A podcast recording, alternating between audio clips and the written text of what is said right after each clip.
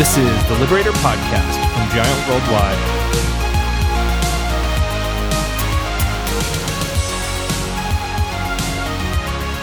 Welcome to the Liberator Podcast. My name is Jeremy Kubicek, and with me today, as always, is Steve Cockrum. Steve, say hello to our friends across the globe.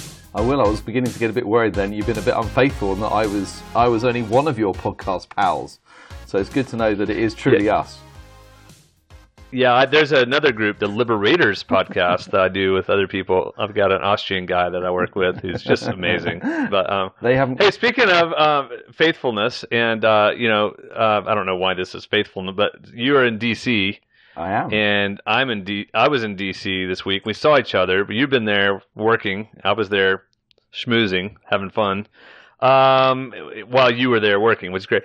Um, which is our normal pattern of I meet people and then put you to work. Uh, what what in the world were you doing in D C? I mean, I know, you know, you were there. Let's, let's talk about some highlights, some things you experienced, and wow. maybe show off. You have the chance to totally brag and name drop and whatever you want to do, you can do it. You mean I, I practiced being a connector, if only for five minutes? So that's good. Uh- oh, wow! Yes. So, I'm about to boomerang on you and start talking about what I did, but keep going. Go on, I won't be long. So you, you had dinner with the vice president, apparently, according to Facebook and every other social media platform you have.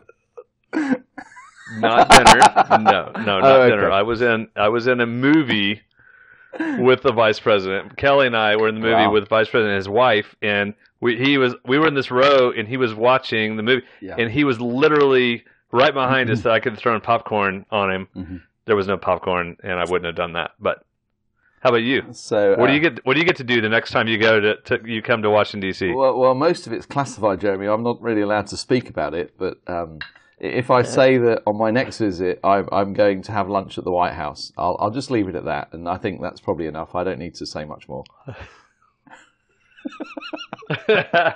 Well, I do. I'm going to boomerang back because I got to uh, talk to our, uh, an old friend. Mm-hmm. And when I say talk, it was like have a few sentence conversations with, mm. but with Ben Carson, who ran for president, who was, uh, uh, he's our H U D secretary. Yep. And uh, then I got to hear him speak, and he was unbelievable. So good. Just so humble. Yeah. So it was just, it I, was a, I was it was a reminder there. when you get... I was. At, oh, I, hello! You I, were there. I, I what was, am I thinking? I was in the V I P booth, and you were down below, but so you probably couldn't uh, see me. I was in the orchestra bit, looking up.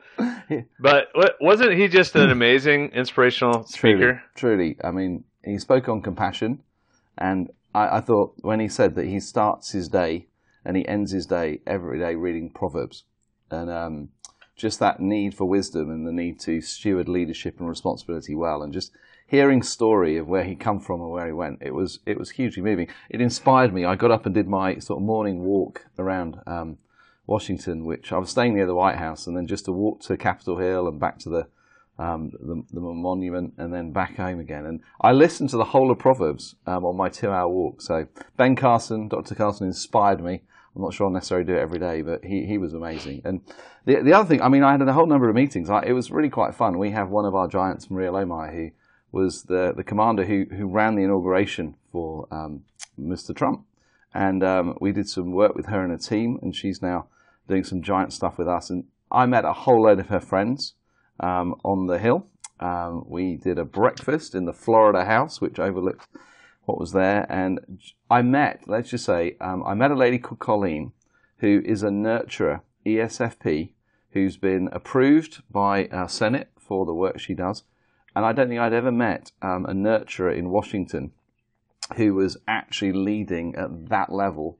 And we talked a lot about how difficult it was in a world which is full of combat, adversarial, um, and just realizing that the role she played, it was just a real privilege to be able to sort of spend some time with her. And um, then then probably the main purpose for coming was the... Um, am I, have I name dropped enough yet so far? That's kind of a... Yeah, you got a lot. We got to get on. We got to well, keep I've got going. One more thing. It was the main reason I came to Washington. So so one of our largest clients, and this will tie in later, we, we've been working with them on developing really an enterprise solution for their whole organization of thirty-five thousand employees worldwide. And uh, I came to be the, one of the speakers at their H R annual summit here in in Washington, and did two and a half hours for about six hundred people um, on the power of voices and basically how we transform team communication as the foundation really of changing um, performance in teams and being able to do that across the world. So, you know, it's really quite fun to think we're going to be doing this in Australia and every other place. So that was, I think, quite a big, big moment for us as Giant to be able to go, hey, we're now working as an enterprise solution for a thirty-five thousand employee organization. So there you go. That's that's about as far as it goes. I could go on, but that's enough, I'm sure. Absolutely. No, it's just fun. I mean, I think that's part of what we try to do in the world as um, giants is we're trying to liberate people, and liberation, Uh, it really is the topic of today. It's really the idea of what does transformation and multiplication look like? Mm. So uh, we're going to, that's the topic for all of you four million listeners, transformation and multiplication. So um, to transform someone, I mean, I'm not going to give you the Webster's dictionary, but I, I would say if, if we can work with someone who looks completely different after a period of time, after a process, when their wife and their kids, I remember I remember a person that uh, you and I got to influence. You did a leader intensive with an engineer in Scotland, and then I had some personal time talking with him on life. And to, to, you and I tag team together. I had the privilege of being in his home, and his um, his daughter and his wife come up to us, and they said, "What did you do with our dad, or, or my husband? What did you do with him? He's a different person. Like we think aliens, aliens took him. I mean, he's that different." And the way that he communicates, the way he talks. So that was transformation. And you and I get the privilege, and all of the giants who do this for a living, we get the privilege of seeing that and experiencing it. But to to talk about it for a moment, to go, let's let's discuss the topic of what is transformation. So, Steve, if you're talking, let's just say one of our uh, podcast listeners was asking you, and they're calling in, Steve, tell me the definition. What do you think transformation looks like from your perspective? How would you answer that to them? I would probably, being truly contrarian, explain to them what it's not first. I think that basically too much of, of leader development, coaching, you know, events have really been, I always say that events, as same as books, can be hugely inspirational, massively motivational, um, informational, but rarely transformational. Because however spectacular an event is, It, it very rarely, if ever, leads to lasting transformational change, because in some ways we all have patterns and habits that are ingrained in, in who we are as leaders. So sometimes we can be inspired to think things will be different, but I would actually say that transformational change is defined when that behavior, the new behavior, the new thought pattern, has become your default pattern of the way you act as a leader. And, you know, whether you've read Power of Habit or the other things that go with that, I don't think we ever see that happen at a significant level inside a three to six month window. And if we're probably honest, it's probably closer to twelve months, because it's really hard to undo patterns of behavior, particularly when it comes to our belief that transformation has to happen at the core of who a leader is.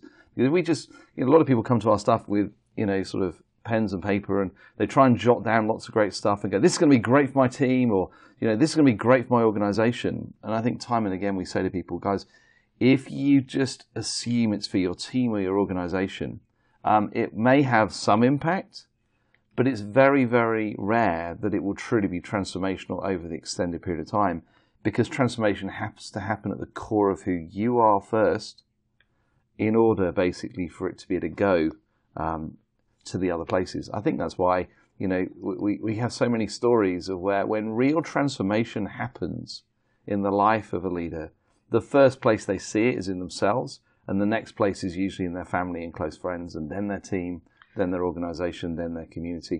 Influence, absolutely. Transformation always goes out. What would you add? So the uh, the idea that, no, it's exactly right. So, uh, and you know, you and I both been a part of massive organizations that have been inspirational and, and transformational at times, for sure. Mm-hmm. Um, and so, but then transform. We've also seen a seminar or just a book, or that infamous thought of butts and seats, sell them a book. I mean, like the, that's not transformation per se. Transformation that we've experienced is actually when there's something that gets restored. Like, uh, could be healing. It could be someone actually restoring a relationship, or they actually see what, what they look like on the other side of themselves and get so uh, unnerved by it and want to actually change. So their transformation is actually for them changing from what they have normally do to something different. Mm. Like Steve was saying that, that, like you're saying, that action, that changing that pattern leads to a different action and different reactions. Mm. So it could be in the restoration of relationships. Transformation can happen in taking things out of your life when you're like, oh my goodness, I've been yelling. I've been dominating my, um, my, my tendencies of body language, my tone, my tact, my discretion, my discipline, my whatever it is. You go, I'm so tired of living this way. I'm, I'm finished with it. Mm. And then the last part is um, really just calling something up in you. So it's it's not just the taking away and, oh, I wish I was. A, it's actually living in. Transformation is you living into that new person and that new self. Um, today I spoke at a roofing contractor's uh, business, and I was talking to this one guy that I knew, and he literally was um, – a different person. And he talked about the journey and the process he's been on and how much influence we've had in his life mm. in that process. And he really saw an issue in his life and he decided to tackle it and he made a significant change. And so it's, it's committing to something and going for it and being transformed um, in a different way. So transformation uh, usually, um, I mean, you, you can see it in people who lose a lot of weight and people go, oh my goodness, do you see the transformation in them? I mean, you can see it. Mm. The hard part with what we work on is oftentimes you can't see it because a person still, they're going to wear the same clothes, they're going to act, but then you'll, you'll notice it like with the comments of like, did you notice Joe? Like he's kind of different. Like what, what's happened? Uh, he's smiling.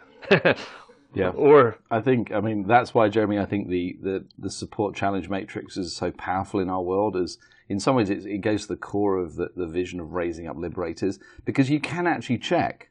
I think that's, you know, we're, we're writing the book at the moment and I've been gathering lots of stories of people talking about, you know, the journey that they've made from protector, from dominator, from abdicator even, to trying to be that liberator in, in people's lives. And I think...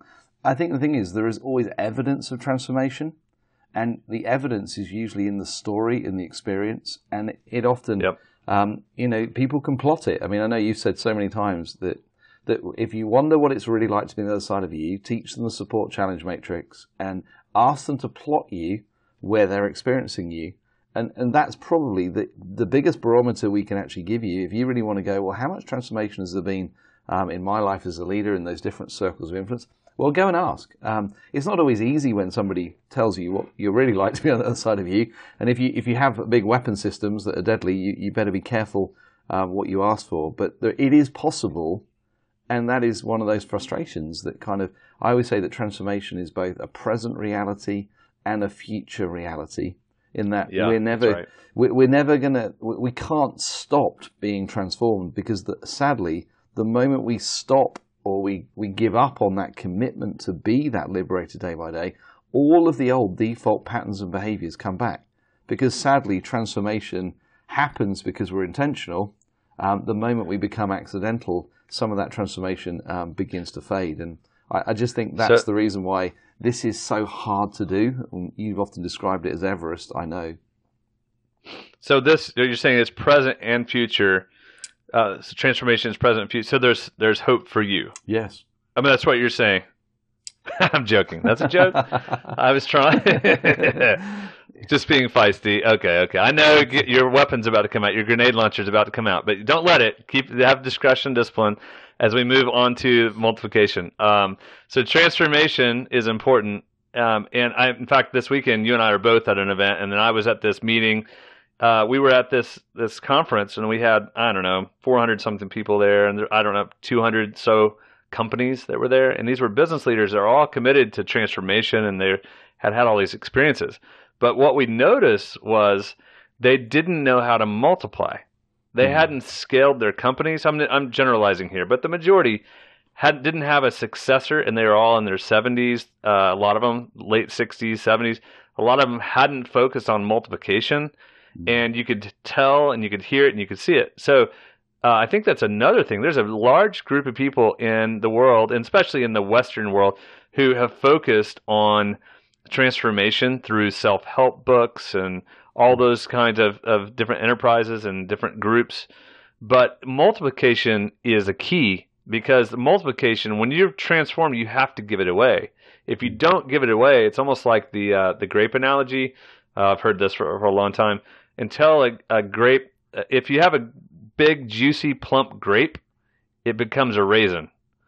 But if you actually step on the grape, if you actually get all of that, it becomes wine. It actually becomes useful, and other people can, can use it. That's a cheesy analogy. But point is, in multiplication, um, Steve, I think you're one, a master at multiplication. I've learned so much from you. So talk through, if you're, again, someone's asking you, well, what does multiplication mean, Steve, in, in the Giant or Liberator vernacular? So thank you. That was kind of you to say so. Um, I think the the thing I'd say is this, is uh, there are a lot of people who can create transformational change, but I don't think I've met anybody or any organization that has actually begun with the end in mind, where you and I, Jeremy, sat five years ago and said, if we're going to create transformation that lasts, what would it take in the design of that transformational experience that the people we served and the leaders we worked with, that they would be equipped to take their own personal transformation and learning and truly give it away and multiply that into their relationships, into their families, their teams, their organizations, community. And I think that's when we realized that in order for that to happen, there had to be a huge simplification of the tools and the lenses that, that people could use, because that's almost such a barrier. It, it had to be tools like the Gears or the Voices or the Support Challenge Matrix or Provisional Plan Promise, all of those different tools that we've shared with people over the years. We basically say that everything we've created is visual, interactive, rapid practical application, and an educated thirteen-year-old can understand it, teach it, and share it with their friends. So for me, I think that multiplication piece is so key, because if you don't if you don't design the transformational experience for your people in an intentional way, it can be transformational, but they can't multiply. So I think that's, I'm probably fumbling towards it, but if you don't have the right tools, and also I would say is if you're not prepared to really work at digging out your unconscious competence, that the challenge for most leaders are they're too competent and they don't understand why why what they do works or why others find it difficult. So you can't multiply unconscious competence. You have to actually do the work to understand, why does what I do work? And you usually need other people to help you in that process. It's time consuming, it's laborious, it's costly. Um, no one's as good as you are for a very long period of time. It's often easier to do it yourself. So I'd say if you don't set out with multiplication as an intentional objective of success, it'll never happen by accident. Uh, today I got a, uh, a text from one of the um, leaders that I've been multiplying into for a number of years. And he was so fired up. He had a picture, and he was shown a picture of his desk, and he had this, uh, Know Yourself, Lead Yourself. He had taken copies and made them bigger and had the core process, support challenge matrix, and five circles of influence all laid out. And he was just uh, said, I had one of the most transformational experiences of my life because I helped a person see what it was like to be on the other side of himself. And he was responsive and he responded. And what was beauty, beautiful about it is transformation and multiplication went hand in hand. He mm-hmm. was he was multiplying what he's learned. He was freely given what, giving what he had learned in and for the purpose of transformation in another person. And uh, one of the best stories that I think we have at Giant is uh, one of our uh, dear, dear friends. Um, uh, I, I'll say I won't say names because of, but let's just call him John. John had a key person that worked for him, and he multiplied um, Know Yourself, Lead Yourself into this person and helped him through a big aha. Showed him the broccoli in his teeth, moved on. This person talked to his wife. Talk. They used it as a conversation point. They had a daughter, uh, call her Melanie. Melanie was, um, you know, a little bit sassy to the mom. The dad went to the mom, showed the tool, what it was like to be on the other side of her, and Melanie all of a sudden had the epiphany and saw her tendencies uh, and her patterns of rolling her eyes caused uh, um, that action of rolling her eyes caused some real friction and the consequences, and the relationship wasn't good in the reality. So uh, what was so cool is she self-regulated. She actually made a change, and when she made that change, it led to this really cool transformational moment with mom, uh, really restoration of the relationship between mom hmm. and the daughter. Well, the cool part is then the, the, uh, the, this leader, the I don't know, a week later, he walks by his daughter's room, Melanie's room, and Melanie is teaching their little sister, Tanya, who is eleven, hmm. the same tool hmm. about a different subject. And so the transferability, the multiplication, that's why our stuff works. And and I know that sounds cocky and confident, but we've been doing this for so long, we know it works. It, but other people are telling us that over and over again. But the transformation happened in one leader who then multiplied it to another leader who multiplied it to the wife, who multiplied it to the daughter, and the daughter multiplied it to the sister. That is transformation multiplication. Mm. That's when people are actually seeing it and making positive changes. And it's just such a small percentage of our population who want to be intentional like this. Yeah. And that's really what we're calling people up to be. I love it, Jeremy. And I, I think the thing I'd say to people listening to this and going, um, I, you know, I like the idea of that. The, the encouragement I'd say is this, is the, the cost of multiplication into the lives of your people around you is really hard. Anyone who tells you it's easy um, has never done it before. But what I would say is that the reward of intentional multiplication of your knowledge, skills, expertise into the lives of those around you and those you lead probably delivers a long-term return on investment that is way greater than pretty much anything um, that I've ever come across. So if we stand on the stage and we are, you know, w- which we do and we love doing it, I-, I love kind of showing off and the adulation of the crowd. And when people say at the end of it, that was awesome, you're amazing. I kind of go, that was almost, it's fleeting in its kind of encouragement. What I know is when you've been transformational in an agent of that and multiplication with somebody who's doing something now they couldn't do before, do you know they credit that to you for years? In fact, it almost, they forget how hard it was and sometimes how much challenge you had to bring. So I think that's kind of um, a good challenge for our listeners today, Jeremy, to go, guys, it's one thing for you to experience personal transformation, but if you're someone who learns how to give that away and multiply it into others, to be what we would call, you know, a, a liberator who changes their leadership culture at home, in the team, in the organizations, and the communities you live in. That is what the world is crying out for right now. But it's costly, um, and it takes a fair degree of humility and a desire to learn and go through the, the pain of getting it wrong at times. But there's probably no higher calling, and there's no greater reward than to be known as someone who is able to bring transformation in people's lives, but also equip them to continue that multiplication. I feel like I'm preaching now, so forgive me, but I'm, passion- I'm passionate about this stuff. No, but, you know, in the same way, um, a lot of this, it's like the podcast. People have to hear the information, mm. then they have to take it on and try it on. Mm. And that's what we hope you, you do, is you actually take what we're saying and try it on and practice it. That's why we're giving you the tools. Um, if you want, and this is a, a, a blatant plug, if you want Steve and I to come speak um, at any event or association or conference, or you want another giant because you might go, oh, I don't know if I can afford you guys, but we have other giants at different levels. Then uh, we have a our own speakers bureau, really the Giant Speakers Bureau, where we we serve uh, entities and companies and organizations, uh, really in Europe and the U S primarily at this point. But uh, if you're interested in that, then uh, the gentleman's name is Nate Thierry. It's Nate dot T H I R Y. It's nate dot T H I R Y at giant worldwide dot com. And so if you're interested in any of that and at least sparking the conversation, if you go, oh my goodness, I want this in our company or in our organization or church or what have you, then, um, you know, we're just a spark. We're trying to cast a different style and standard of leadership. And so we use all these tools that you're listening to. So for those of you who are really intrigued and go, okay, it's re- I'm ready. I'm ready to do something about it. Then there's all types of programs. You can go to giant worldwide dot com for all of that. But our purpose and our goal is to instigate and to start a process of transformation and to train and teach people how to multiply themselves and multiply everything that they've learned. And it's just a, it's a more fun way to live. But to Steve's point, it's really, really hard.